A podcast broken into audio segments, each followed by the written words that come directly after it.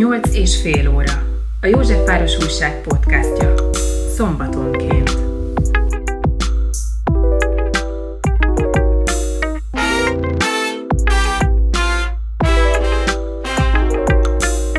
Köszönöm szépen, hogy jöttél. Um, bemutatkozol nekünk.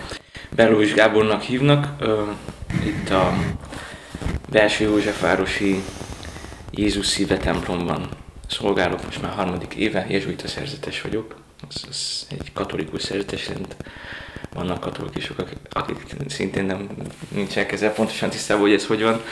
Tíz- 2017-ben szenteltek pappá, és azóta itt vagyok. Így a feladataim az elsősorban van egy egyetemi szakkollégiumunk, ahol 50-60 egyetemist, különböző területeken tanuló egyetemista lakik, meg szakmai munkát is végez. Meg a templom, azon belül is a legtöbbet én a jegyespárokkal foglalkozom. Tavaly évben több mint 90 párral voltam kapcsolatban, akik ki házasságra készülnek, úgyhogy így a szép feladatok, a, ami hozzám, vagy amivel meg vagyok bízva. Dunántúról származom, Moson Magyaróváról, Rómában tanultam teológiát, aztán egy kicsit utána még Németországban is néhány évig, és aztán így kerültem ide.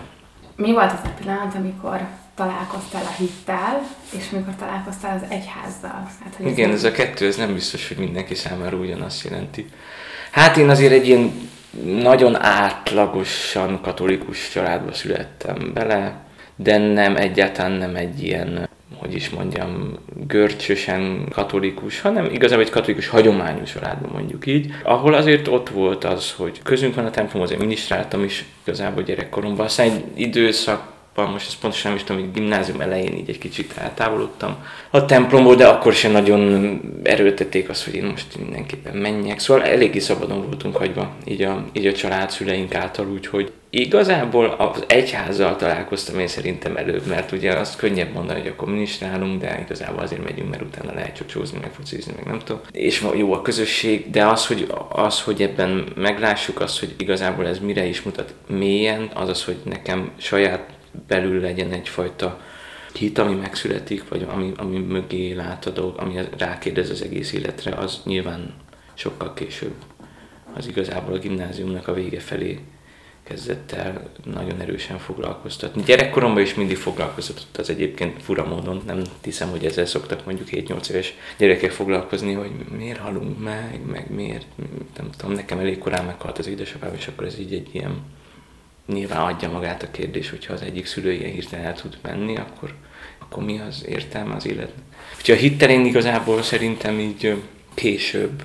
És akkor volt nyilván egy csomó minden, amit olvastam, és voltak dolgok, amik meg egyszerűen csak belül, valahol belül születtek meg így. Igen, és akkor történt egy ilyen komolyabb elmozdulás. Ugye az Isten felé, vagy, vagy, vagy az élet mélyebb értelmének a keresése felé mondhatjuk így is akár. Egyértelmű volt, vagy, vagy választás? Ez választás volt. Én nem ismertem a jezsuita rendet, a jezsuita szerzeteseket, mert tulajdonképpen Nyugat-Magyarországon nincsenek jelen. Csak Buda, most a mai Magyarországon, csak Budapesten, Miskolcon, Szegeden, Dobogókön. Hogy én igazából először döntöttem úgy, hogy pap szeretnék lenni. Annak az útján kaptam egy ösztöndi lehetőséget, hogy Rómában tanuljak teológiát, és akkor én ott, ott tanultam, és egy jezsuiták által vezetett kollégiumban laktam, és egy jezsuiták által vezetett egyetemen volt maga, maga a képzés is, úgyhogy én így kerültem velük kapcsolatba, és nagyon inspirált az, hogy világlátott emberek, akiknek a képzésünk során egyébként mindig különböző országokban kell több évet eltölteni, tehát ez azért tágítja az ember horizontját jobb esetben rákényszerít arra, hogy megtanuljál más nyelven kommunikálni, rákényszerít arra, hogy egy kicsit alázatot gyakorolj, hogy nem biztos, hogy úgy ki tudod fejezni magad az elején, ahogy szeretnéd, és azért ez szerintem nagyon nagy hatása van egy, egy fiatal ember életére. Úgyhogy az nagyon tetszett, hogy így dialógus készek, tudnak csapatban dolgozni, és van egy nagyon mély lelkiségük, ami egy személyes Isten kapcsolaton alapszik, és hogy ebbe segítenek másoknak.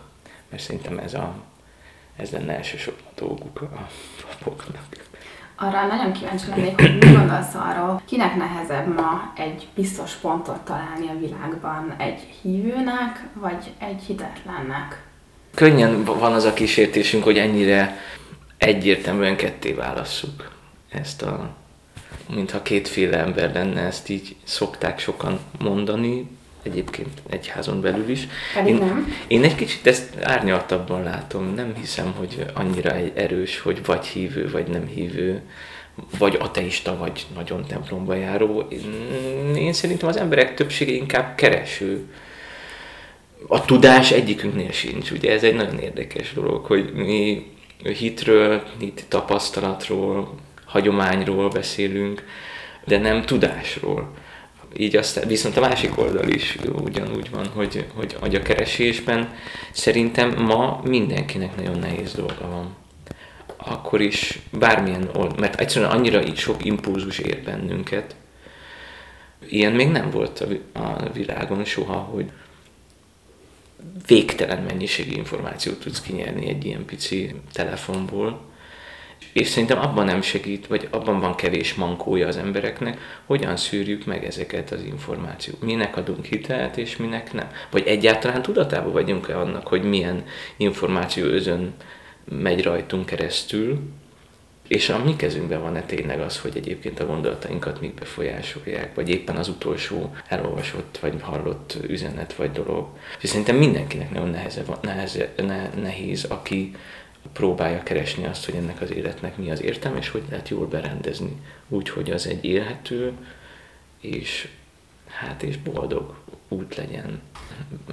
Na, nagy, szerintem ez nagy, nagy, sokkal egyszerűbb, mint gondoljuk, hogy egyszerűen milyen impulzusok és milyen emberekkel találkoztunk, akik nekünk hitről, akiket mi hithez, valláshoz vagy Isten kapcsolathoz kapcsolunk. És ez szerintem a legtöbb ember, amikor dühös, ha meg nagyon sokan dühösek az egyházban, egyébként néha nyilván én is, de hogy bár, bár belülről nézve nyilván látod a sok-sok értéket is, meg de mondjuk, hogyha valaki annyit tapasztalt meg, hogy mit tudom én, bementek a plébániára, és elkérte az atya az öt évre visszamenőleg az egyházi adót, mikor meghalt nagymama, és utána még jól le is teremtette őket, hogy miért elégedett, hát akkor mondjuk nem csodálom, hogy nem lesz olyan szimpatikus. Mit gondolsz arról, hogy a fiatalokat hogyan lehet bevonni? Egyáltalán mit látsz te, hogy milyen lehetőségek vannak? Ez egy izgalmas kérdés, mert hogy a küldetés ugye az az lenne, hogy menjetek és tegyetek tanítványom már minden népet, de valóban azért mi nem panaszkodunk itt a Mária utcában, mert hozzánk azért elég sok fiatal jár, hát nálunk azért egy hétvégén megfordul 2000 ember körülbelül, és azért azoknak a többség egyébként érdekes módon így a fiatalabb korosztályhoz tartozik, de abban teljesen igaz, igazad van, hogy ők is valószínűleg elsősorban olyan körökből jönnek, akik, akik hozzák a közösségükből, mit tudom én, iskolából, akárhonnan. Tehát, hogy tényleg van egyfajta ilyen szakadék, hogy oké, okay, még azt mondjuk, hogy a egyházi iskolából, meg a valamilyen szinten, vagy találnak valami jó közösséget, amiben úgy megragadnak, tehát az nagyon fontos szerintem, hogy legyen közösség amihez tudnak kapcsolódni, baráti társaság, tök mindegy, zenekar, akármi, ami így ebben az értékrendben is összetartja őket. Én azt látom, hogy akik újonnan érkeznek hozzánk, mert nálunk mindig van egy 50-60, minden évben képzel, de egy 50-60 olyan fiatal, akik így megtérők, keresők, vagy nincsenek megkeresztelve még. Közülük van olyan, aki úgy kerül kapcsolatba velünk, hogy a, baktéri kocsmában ül vasárnap, és látja, hogy nyolcszor egymás után több száz ember kijön a templomba, és akkor bemegy megnézni, hogy mit, mi a fene van, hogyha ennyien jönnek, és így van, konkrétan ismerek ilyen embert, aki így indult el ezen az úton, és három év után megkeresztelkedett, és mit most hozzánk el. Egyébként röviden nem tudom, hogy hogyan lehet ezt tenni, vannak nagyon sok kollégák, akiknek fantasztikus ötleteik vannak ezzel kapcsolatban, szerintem személyesen találkozások által, mint ahogy de hogy minden, ami az életben ö, fontos, amivel kapcsolatban előítéleteink vannak, vagy nincsenek információnk, azok úgy épülnek kapcsolattá, hogyha találkozunk, megismerjük. Megismerjük azt a valóságot, ami, ami nem, mit tudom én, amit nem mások mondanak, mert saját tapasztalatom lesz. És ezt igazából szerintem az elsősorban tényleg nem a papoknak a feladata, hanem ez azoknak a keresztényeknek a feladata, akik, akiket, akikről, hogyha tudják, hogy ők hívő emberek, akkor, akkor tudjanak mondani arról már három mondatot egyébként, hogy ez nekik miért fontos. És szerintem meg legyenek olyan emberek, akiknek néha azért megkérdezik a barátaik, hogy te mi a fenének jártok ti templom, vagy ez mit ad nektek az életetekhez. És ha erre csak az a válasz, hogy már megszoktuk, akkor az édeskedés. De nyilván az online platformok tök jók, ezeket sokan használják egyébként kollégák közül is, az ott például eljutnak YouTube videók, vagy ilyesmi eljutnak olyan emberekhez is. Én kevésbé gondolom azt, hogy igazán mély információkat, vagy igazán mély hitélményt videókkal, meg online kommunikációval lehet adni, de valószínűleg nem is ez a cél, hanem egy elsődleges megszólítás, hogy utána valahogy tudnak kapcsolódni. Azért igyekszik, hogy nyilván a, az egyház így jelen lenni, korán sem mondom, hogy a hű, de nagyon jól csinálnak. Mit gondolsz arról, hogy egy keresztény hite úgy általában mennyire szilárd? Neked például mindig szikla szilárd? Vagy van olyan, amikor kételkedsz? Van olyan, amikor meginogsz?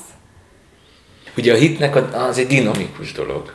Nem azt jelenti, hogy ugye ebbe szoktak így, mikor jönnek emberek elképvezetésre, vagy elképeszgetésre gyónni, és akkor így megmondják azt, hogy nem, nem volt olyan szilárd a hitem. Hát ez nem bűn, hanem ez egy teljesen emberi tapasztalat. Tehát érnek bennünket olyan, ha hit egy kapcsolat köztem és az Isten között, akkor, abban, akkor ez egy dinamikus dolog, és akkor abban vannak hullámvölgyek, mint ahogy az egymással való kapcsolatainkban is vannak olyanok, amikor elbizonytalanodunk egy pillanatra, megijedünk, azt gondoljuk, hogy most akkor ennek így nincs értelme, aztán, aztán meg újra tudunk kapcsolódni, és szerintem az egy teljesen egészséges dolog, hogyha érzékeljük azt, hogy ebben a nagyon-nagyon komplex világban persze, hogy ugyanilyen hullámzó, vagy ilyen, akkor mondjuk itt ugyanennyire változó tud lenni a mi kapcsolatunk az Istennel is, vagy akár, hogyha leegyszerűsítjük a mi hitünk, attól még, hogy valaki pap, attól még ugyanúgy, és szerintem inkább az a gyanús, hogyha valaki azt mondja, hogy neki nincsen benne semmi változás, mert akkor lehet, hogy nem igazán veszi komolyan, vagy nem igazán tud őszintén kapcsolódni. Azt nem mondom, hogy én nekem most olyan hű, nagy hit válságom lett volna az elmúlt időszakban, de nyilván történik valami váratlan dolog, egy váratlan tragédia, az egy az egyben lehet nagyon megrázó, és akár egy kicsit elbizonytalanító is. Nagyon érdekes módon ugyanakkor lehet néha pontosan elmélyítő. Pontosan arra hívhatja fel a figyelmet mondjuk nálam. Az én tapasztalatom általában az szokott lenni, hogy inkább csak úgy rácsodálkozok arra, hogy mennyire törékeny az életünk, és hogy mennyire nem mi vagyunk ennek az egésznek a, az igazán dolg, fontos dolgokat az életben nem tartjuk a kezünkbe ez a helyzet. És az meg muszáj, hogy valaki a kezébe tartsa. Ha lenne egy olyan történet, vagy ha van, mi lenne az, amivel mondjuk azt gondolod, hogy meg tudnál győzni egy nem hívőt arról, hogy de... Ha lenne, se próbálnám meg elmondani, mert szerintem nem az a cél, hogy meggyőzzünk embereket. Én nem szeretnék senkit sem meggyőzni. Uh-huh. Én maximum tanúságot szeretnék tenni, vagy maximum úgy szeretnék élni, vagy olyan ember szeretnék lenni, akinek a jelenlétében mondjuk az emberek biztonságban érzik magukat, akinek a jelenlétében inkább tisztulnak a dolgok, mint hogy összezavarodnának, és ha tudnék mondjuk egy ilyen emberrel beszélgetni, akkor biztos arra lennek kíváncsi, hogy ő milyen, kicsoda, mit hoz magával az életből, és abban próbálni segíteni, hogy ő saját maga, hogy tud egy olyan úton elindulni, ahol saját maga fog választ találni az életére, és azt őszintén keresi, szerintem ott lesz benne az Isten biztos. Te meggyőzni nem szeretnél. Hmm, érdekes válasz. Mit gondolsz arról, hogy az egyháznak, az egyházi szereplőknek mennyire kell a világban történő dolgokra reflektálni a konkrét esetekre adott esetben? Onnantól kezdve, hogy a világban élünk, a, a küldetésünk a világhoz szól, az egész evangélium, vagy a Jézusi tanítás a, tulajdonképpen arról szól, hogy hogyan legyünk egymással kapcsolatban emberek. Ezért szerintem nagyon is dinamikus egységbe kell lennie annak, amit teszünk, mondunk, ahogyan mondjuk egy-egy válsághelyzetre, vagy egy-egy katasztrófára, vagy egy-egy nehéz helyzetben lévő országra, vagy családra reagál az egyházközség kicsiben, az egyház egészen nagyban. Én azt hiszem, hogy a, akár a karitatív vagy a szociális oldala, akár a Magyar Katolikus Egyháznak nagyon erős és nagyon szépen működik. Nem lehet ezt a kettőt külön választani. A róla való beszéd az egy izgalmasabb kérdés. Akkor, amikor véleményeket fogalmazunk meg, olyan társadalmi jelenségekről is, amiket mondjuk a politika is tematizál, az egy nehezebb kérdés, mert nagyon nehéz úgy meg nyilvánulni, hogy fenntartsa magának az egyház azt a jogos privilégiumot, hogy nem szeretne beállni mondjuk különféle, vagy mondjuk én személy szerint biztos, hogy arra törekszem, hogy ne lehessen összemosni ezt semmilyenféle másfajta közbeszéddel.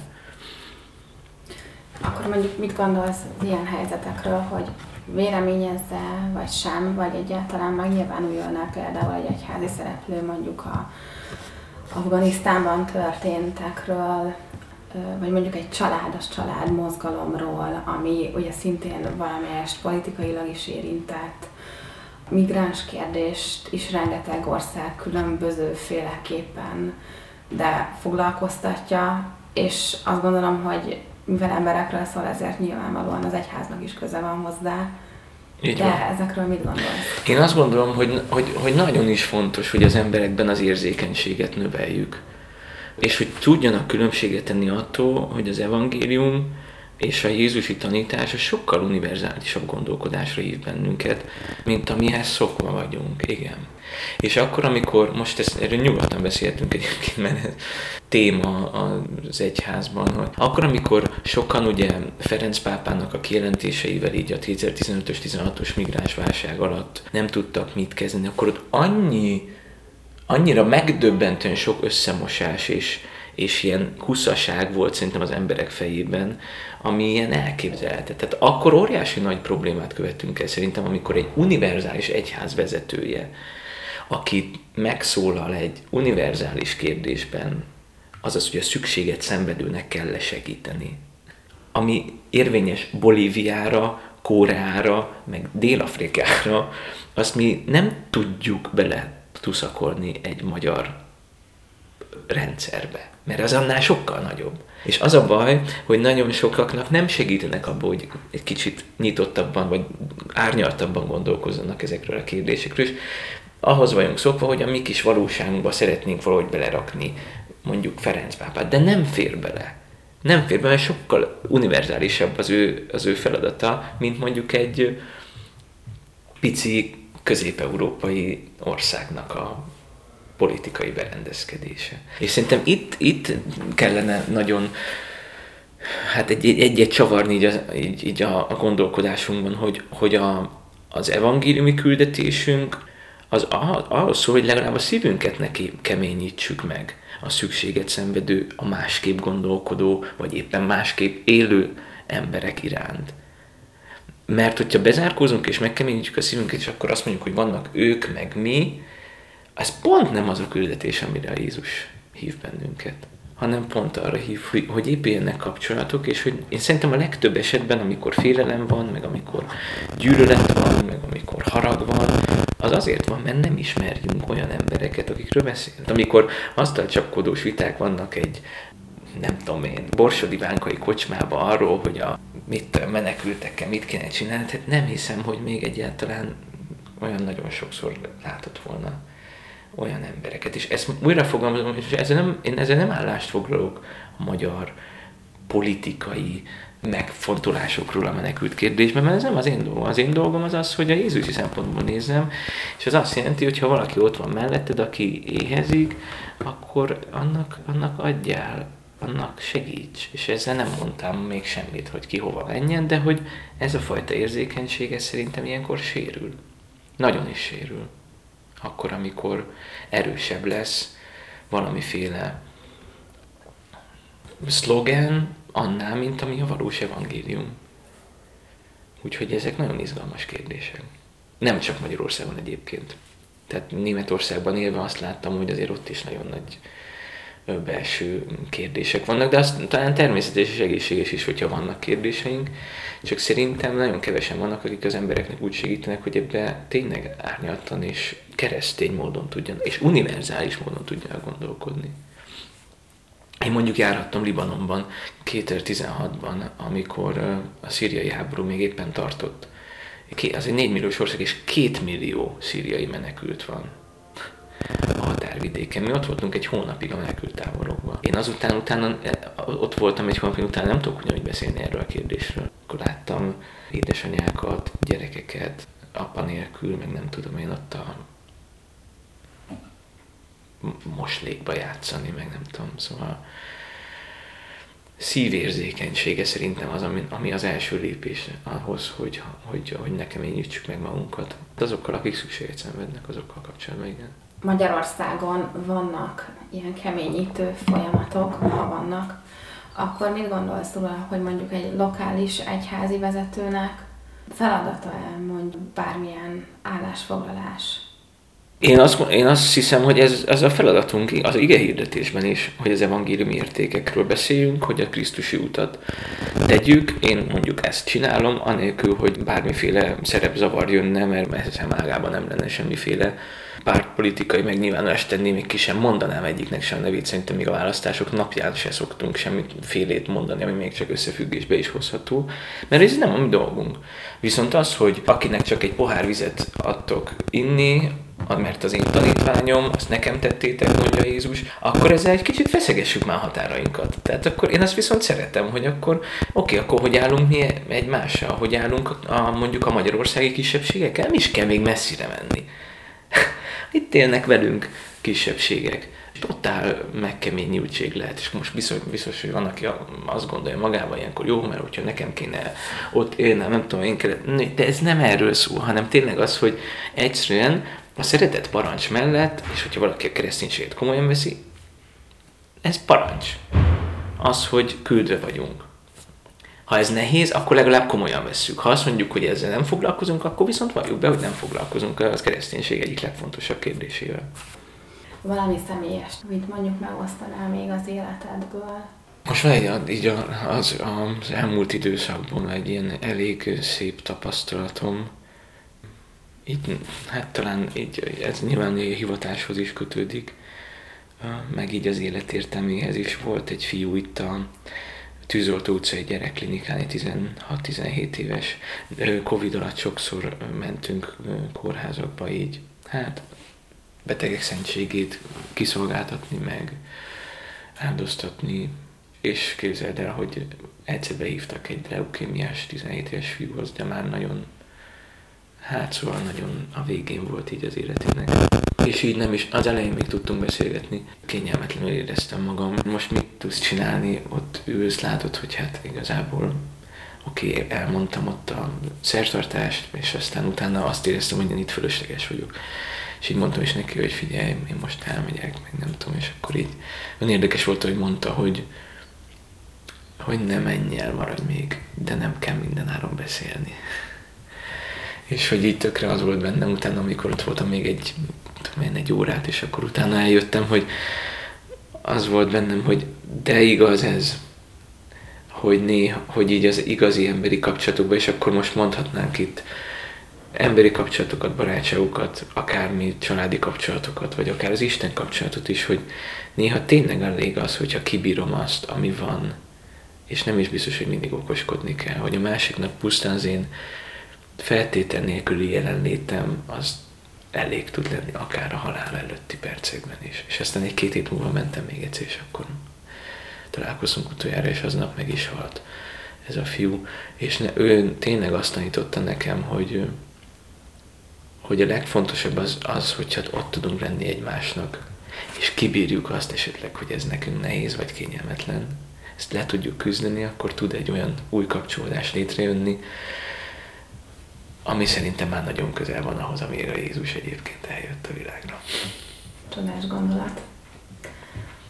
Említetted, hogy sokat foglalkozol házasokkal, pontosabban leendő házasokkal. Tök nagy dolog, hogy ott van mondjuk még rajtad kívül, mit tudom én, 40 másik pár, és akkor egy csomó olyan emberrel tudsz beszélgetni, akik nagyon hasonló helyzetben vannak, nagyon hasonló kérdéseik vannak, mint neked, és akkor csinálunk benne akár ilyen csapatépítős jellegű kis megosztásokat, kis csoportos beszélgetéseket, mindig van egy komolyabb téma is, egy gondolatébresztő, így, amit általában én szoktam így vezetni, készülök egy témával, van mondjuk egy 10 perces impulzus, utána kérdések, utána páros beszélgetés. Szóval ez egy viszonylag interaktív dolog, még ilyen nagy, nagy csapattal is, és azt szokták mondani, hogy nekik nagyon sokat segít, hogy egy végigrohant héten van egy este, amikor tudják, hogy, e, hogy az lesz a középpont, amire ők készülnek, hogy ne csak úgy odaessenek az oltár elé.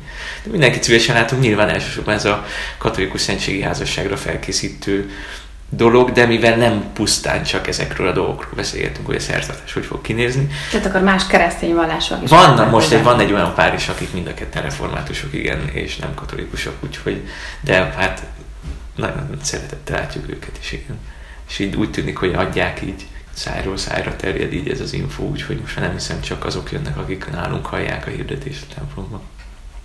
Bár mondtad, hogy, hogy nálatok sok a fiatal. Mit tudnál javasolni azoknak, akiknél mondjuk jellemzően inkább a nyugdíjas korosztály az, aki betér? Szerintem egy elég nagy átrendeződése van így most a kereszténységnek Európában, és az a fajta hagyományos világ, ami volt mondjuk évtizedeken keresztül, hogy minden falunak van temploma, és akkor ott elsajátozók lesznek a gyerekek, aztán bérmálkozók, és akkor járnak templomba. Hát ennek, ennek azért egy-két kivételtől, egy-két élő egyházközségtől eltekintve ennek azért vége lesz. És amit mi látunk az, hogy így urbanizálódik a kereszténység, hogy újra igazából városokhoz fognak kapcsolódni azok, akiknek ez fontos, iskolákhoz fognak kapcsolódni, és nem feltétlenül marad meg ez a fajta hagyományos vallásosság, ez lehet erre azt mondani, hogy szomorú, vagy nem tudom, de hát ez az igazság, és, és teljesen átalakul valóban. Lehet, hogy azt is mondani, hogy szám szerint kevesebben lesznek azok, akik, akik mondjuk hétről hétre elmennek a templomba, de nem is feltétlenül ez az igazi kérdés, hogy hányan. Engem mindig az érdekelt, hogy akik viszont elmennek, azok tényleg tudatosan, vagy csak hagyományból.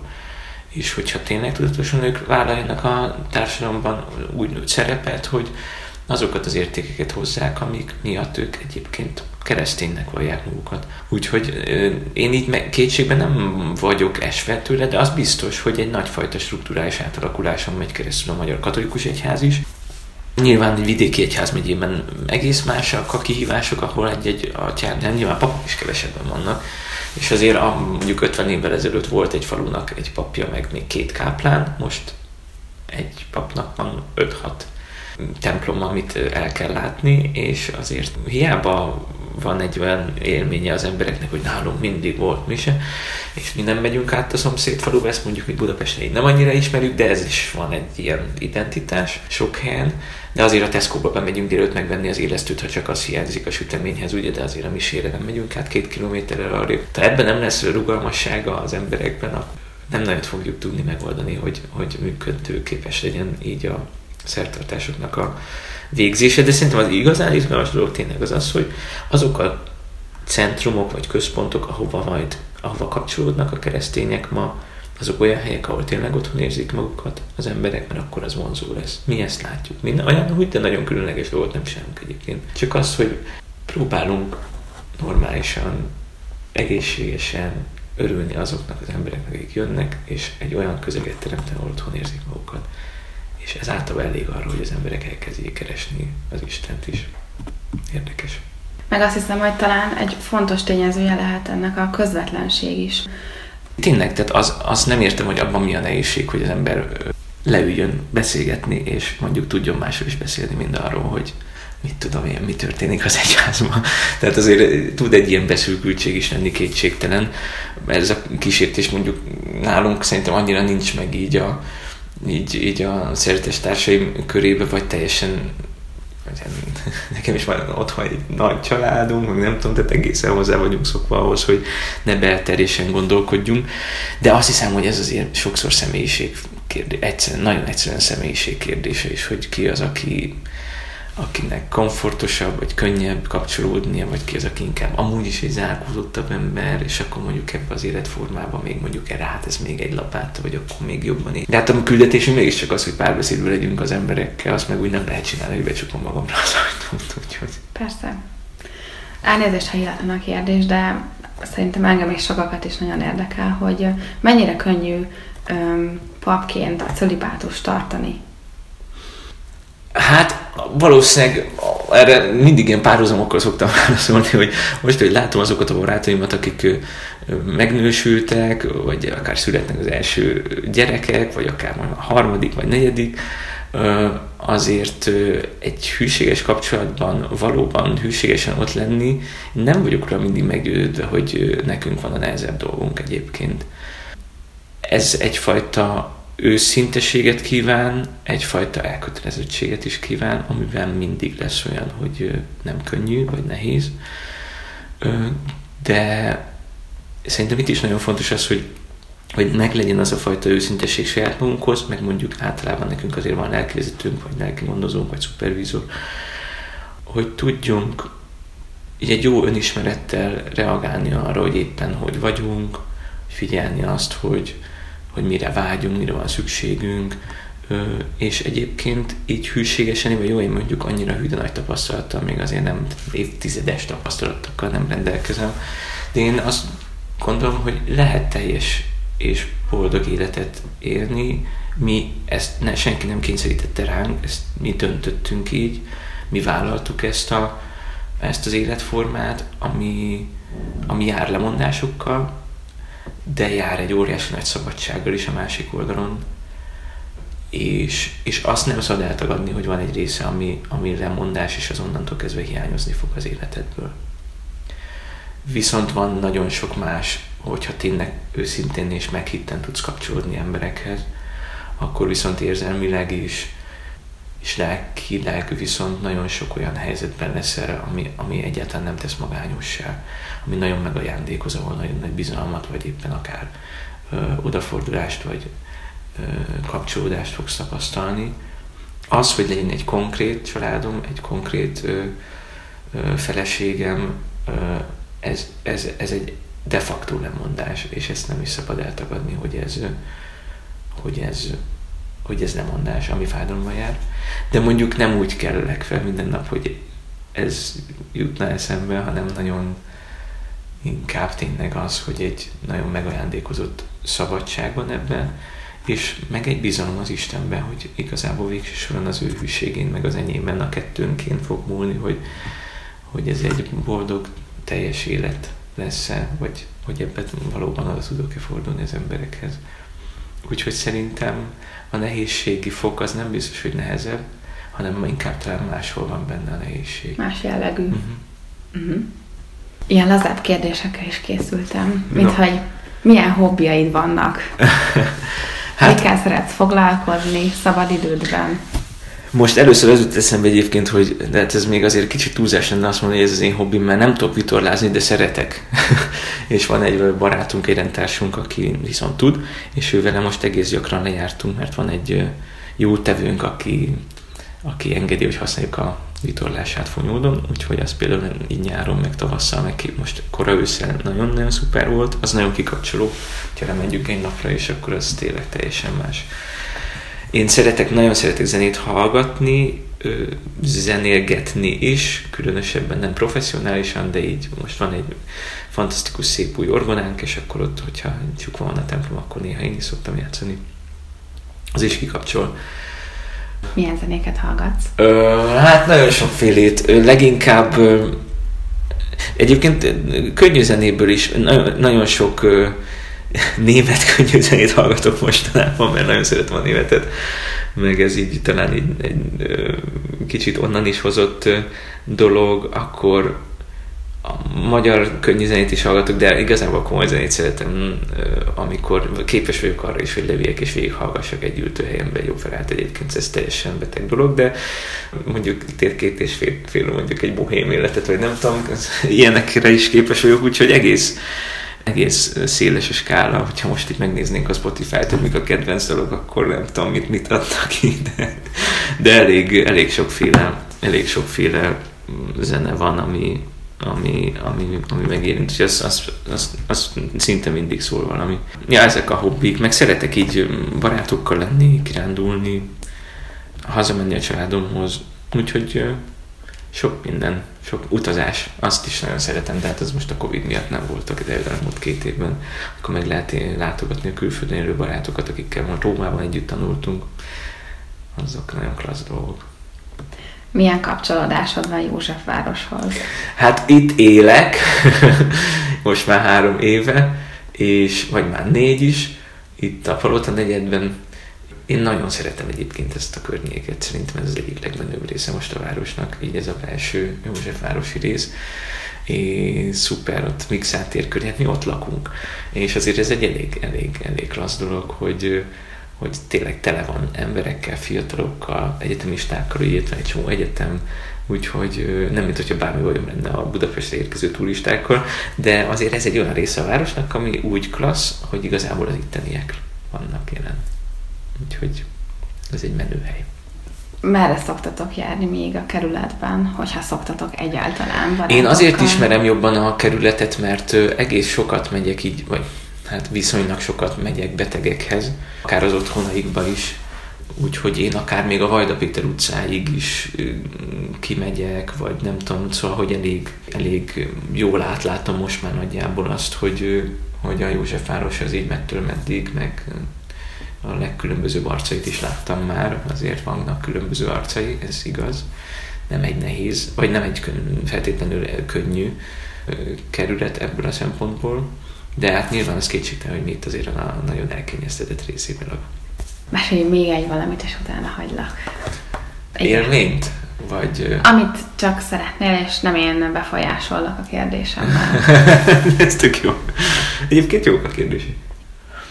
Ja, meg például akkor nem, tehát én, én még ilyen, ilyet is szeretek csinálni, hogy mit tudom én, ugye itt van a Fiumei úti temető is, és például ősszel én, én tökre szívesen kimegyek oda mondjuk sétálni, csak úgy az, abban a parcellákban is, amik ilyen kicsit már elhagyadottabbak, vagy nem tudom, az már majdnem ilyen kicsit ilyen imádság érlegű, hogy, hogy itt csak így csöndben lenni, nézni, hogy hullanak a levelek, és így nézni a egyik-másik nagyon szép így síremléket, vagy így egy-egy gyertyát meggyújtani, akár elhagyatott síroknál is ilyesmit, és néha.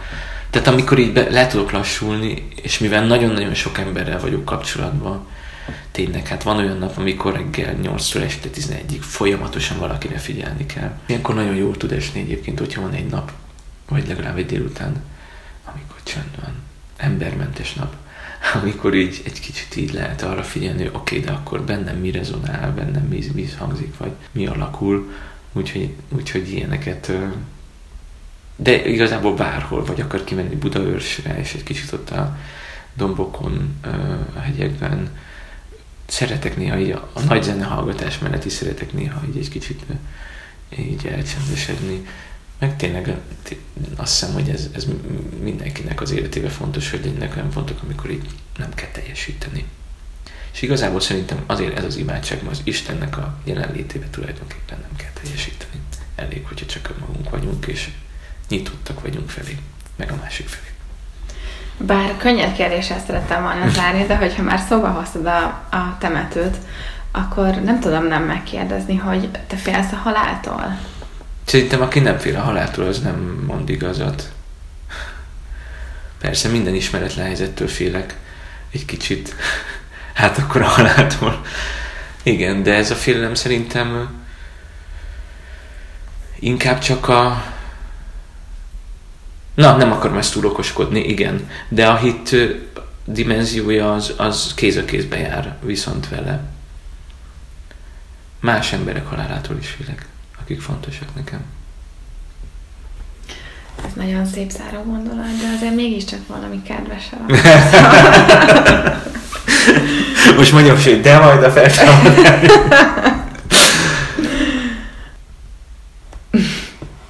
ne haragudj, ha így túráztatlak. Ez fel, feladványok ezek. Na jó, akkor viszont úgy azt mondanám, hogy de az viszont tehát nem az, a, nem az, ami kitölti az életünket, hogy rettegjünk dolgoktól, meg arra fókuszáljunk, hogy mi az, ami félelmetes, de az fontos, hogy ezeket őszintén ránézzünk, ne tagadjuk el magunk elől, de hát mégiscsak a küldetésünk, a hivatásunk az az, hogy az életet szolgáljuk, és hogy az életet tegyük jobbá, az egymás, meg a közösségeinknek az életét tegyünk őszintébbé, könnyedebbé, ne terheket tegyünk egymással, és segítsünk azokat közösen hordozni. És hogy így úgy töltsük ezt, ezt az időt, amit kaptunk ajándékba itt ezen a földön, hogy igazából inkább javára vagyunk a másiknak, mint hogy megkeserítsük az életét. Na! Köszönöm szépen! Köszönöm. Márka viccen kívül köszönöm szépen, hogy a vendégem voltál, és hogy elvállaltad. Nagyon érdekes volt veled beszélgetni, és remélem, hogy még találkozunk a jövőben. Köszi szépen! Köszönöm!